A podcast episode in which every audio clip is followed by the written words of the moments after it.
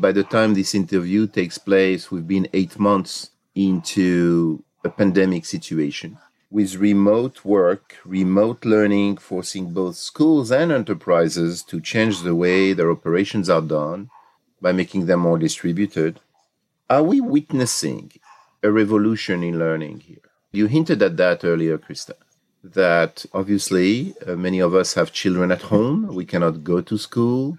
They use all kind of devices like Zoom or, or Teams or other ways to interact with their teachers and their classroom who is at risk here? Who benefits the most from this distribution? Are there any pluses, any positive development that can actually enhance science and the technology of learning? Yes, a lot to unpack there, I think. So I think this, in some ways, is a forced opportunity. So we just talked about the costs associated with moving to adaptive learning. Well, now schools and all other organizations are forced to do things in the virtual manner using technology. So they're already having to rethink how they learn. So we could use this as an opportunity perhaps to capitalize on that and think about how adaptive learning could become more mainstream. I also think, and this is a, a bit of a ancillary opportunity here, but I think about my daughter who's been forced into this virtual learning environment and it almost gives her a chance to learn some new skills as it relates to learning. And what I mean by that is self learning and learning how to do things on your own and manage your time and understand what you know and you don't know are skills related to learning themselves that she might not get the opportunity to practice as much in the classroom. And it's forcing a new way of learning. And what, what you learn in college krista she's learning already that's right.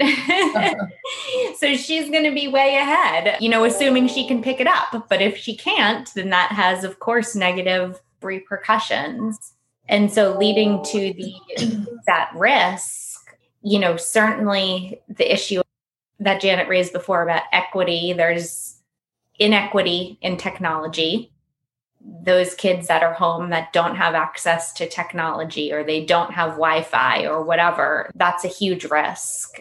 And then I also think about those skills that are hard to teach outside of the classroom.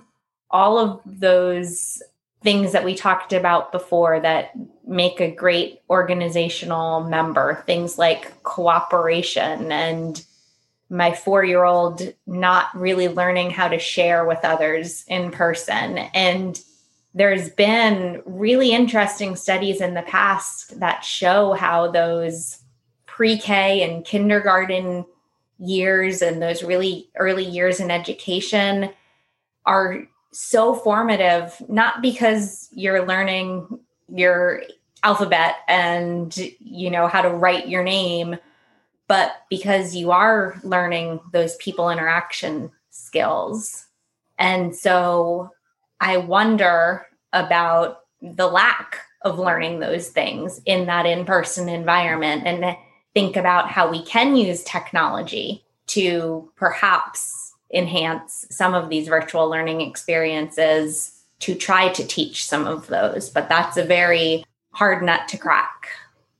Well, thanks for sharing all that. And certainly that's a picture that is pretty drastic and ends up asking more questions than it answers regarding the education of children. But Janet, if you look at professional training, if you look at adult education and just, you know, lifelong learning or professional training, the domain that you are supporting right now in your job, how is it affected by all that? Thank you, Danielle. That's a question I was really hoping you would ask me I think from an adult learning standpoint, the past months have been incredibly disruptive, but also paradigm changing. I'm not sure I would go quite as far as calling it a witnessing of a revolution of learning, but I've heard people refer to COVID 19 as a black swan event, right? Black swan being one of those unforeseen events that changes everything. And I think we are seeing it change so many things. And as as a huge proponent for distributed and remote learning, I think it's been so much more of a catalyst for change and adoption than the decades of my career that have included case studies and conference presentations on the benefit of distributed and remote learning. So I think it's incredible when you look at the fact that every instructor in a military schoolhouse, every faculty member is delivering education online, every student is receiving education online, give or take to some extent, right? So people who had resisted it, I mean, it's basically it's a practical matter now to accept it and adopted. And I think that so much of that will be good and enduring. But I think it also, as Krista mentioned, it brings to the forefront again the need for equity and access to the resources.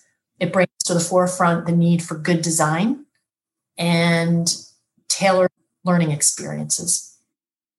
These are very powerful arguments. And in a sense, perhaps the beneficiary, if not the winner, of this terrible tragedy that we are living with the pandemic is a notion. You say the word learning design, the science of learning, the notion that precisely those more formal ways to look at learning as something very specific and very intentional you need to design and to analyze is going to be actually accentuated by this new structure because the differences are going to make more impact.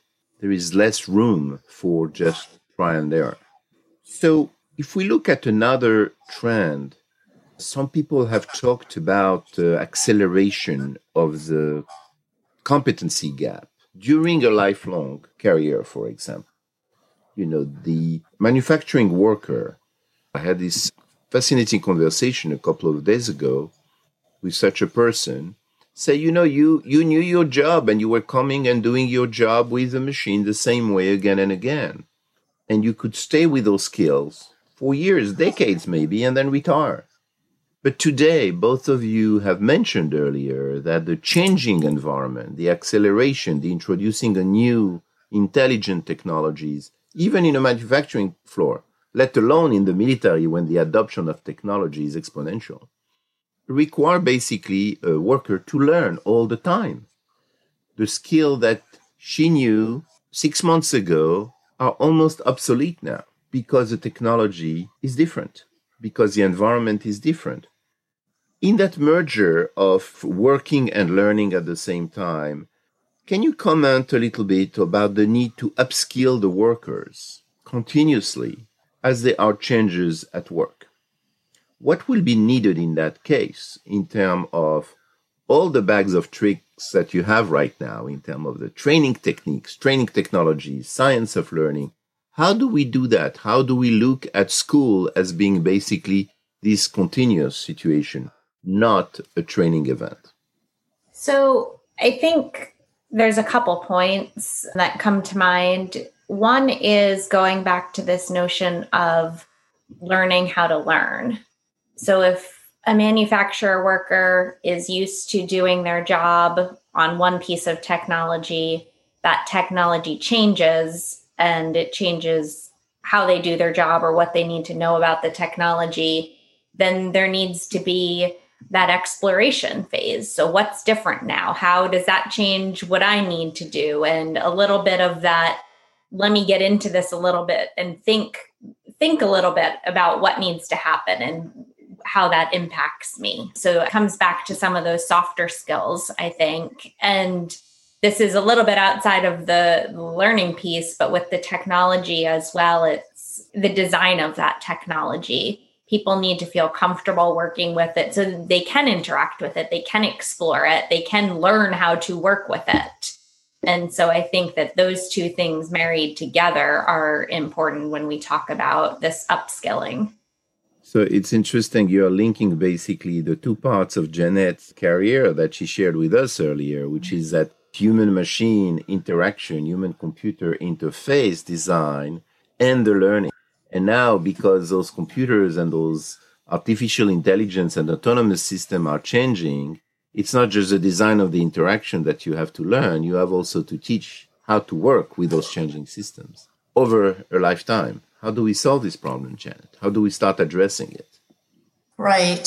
So, earlier in my career, back in the early 2000s, I was in New York City working with PaineWebber on a project, and they used the term workplace learning, which really intrigued me at the time. And they had adopted that term because they recognized that research had said that about 80% of our learning occurs informally through our work, through self-directed learning, through our networking, coaching, etc. So they were really interested in ensuring that this continuous learning and job support was kind of baked in to a person's natural flow of work. And that was nearly 20 years ago. And certainly the interconnectedness of systems and networking and data flow and technologies today afford us much better opportunity to do that. But I think it also requires thinking about efficiency so that we're not requiring that person to context switch or turn away from their work in order to get upskilling or support, mm-hmm. but to contextualize it, to put it as close into the context of the activity that they're performing at that time, but to allow them to continue to gain skills, to transfer those skills. So let me maybe wrap up with a broader question about in the near future, both of you have your fingers really on the latest science, the latest technology, but also the latest needs from the field. What do you think are the top research challenges in the field of learning science in the near future? Is that a technology issue? Is that learning science issue? Is that an artificial intelligence? Or is that broader? I think all of those things that you just mentioned are important and are challenging and deserve much more attention as we just started getting into a little bit this interplay between the human and the technology deserves a lot more attention and needs a lot more attention because that interaction is just going to become more pervasive across the board whether that be the technology is a teammate or you are using technology to learn in some way.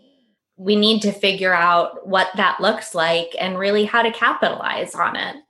Technology has so many things that it brings to the table in so many different ways. It allows me to pull up information in the palm of my hand right now right? It could remind me of something right? It can serve as a as a learning partner to me in so many different ways but how can we really know when we should use it or how we should use it? Again coming back to that learner profile and all of the data that we really need on that individual to make sure that we are using that technology in a way that's going to benefit them and not handicap them, because then you get into other issues of maybe over reliance on technology.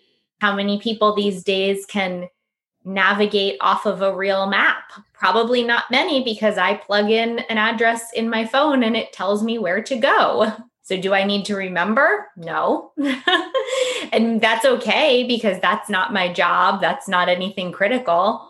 But you could imagine that in a more critical environment, if I am all of a sudden without my technology, and I need to do my job and I don't know how because my technology has always done it for me, then that's going to be a problem. So, really thinking critically about how to best use technology and when to use it, I think is certainly important as we move forward.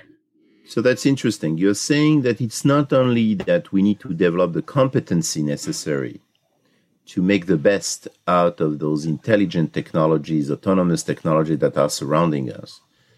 But you also made a remark that those very intelligent technologies should have in them that electronic learning record or uh, electronic learning profile so that they know, it knows how to make me learn as a worker, as a human being optimally.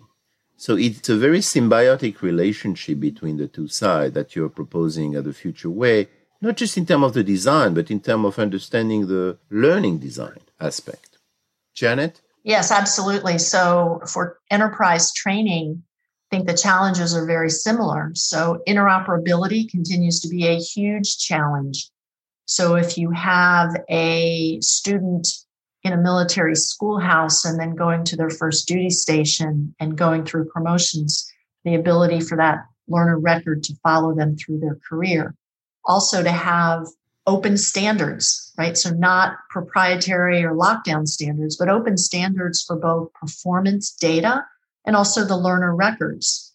Because today, individual learner records are distributed across a lot of different systems. They're owned by different organizations, functional components, and they're often locked into proprietary data format. So the sharing of that isn't easy as a result, especially across organizational boundaries. This year, the Department of Defense launched a new initiative to begin to chip away at this problem. It's called the Enterprise Digital Learning Modernization Initiative. And the Advanced Distributed Learning Initiative, ADL, is also taking a lot of that guidance and moving forward to begin to identify some of these standards and interface protocols for learning records. And the goal of all of that is to ensure available across the globe data about individual learners and teams that would be available to any organization needing it. And that's huge. That's fascinating. It's fascinating also to me that the theme of today, which is learning, is also, in a strange way, the essence of the new wave of artificial intelligence. People designing artificial intelligence systems are trying to teach these systems how to learn. That's what machine learning is about. And what was a very uniquely human endeavor is also becoming now a machine endeavor. And I think this plus all the standardization where learning can be an asset for enterprises, for schools, for the military, for entire nations, for me, it's fascinating. It's becoming a new currency, all enabled by this abundance and sometimes inflation of data. And you already warned us about what to do and what not to do with those data.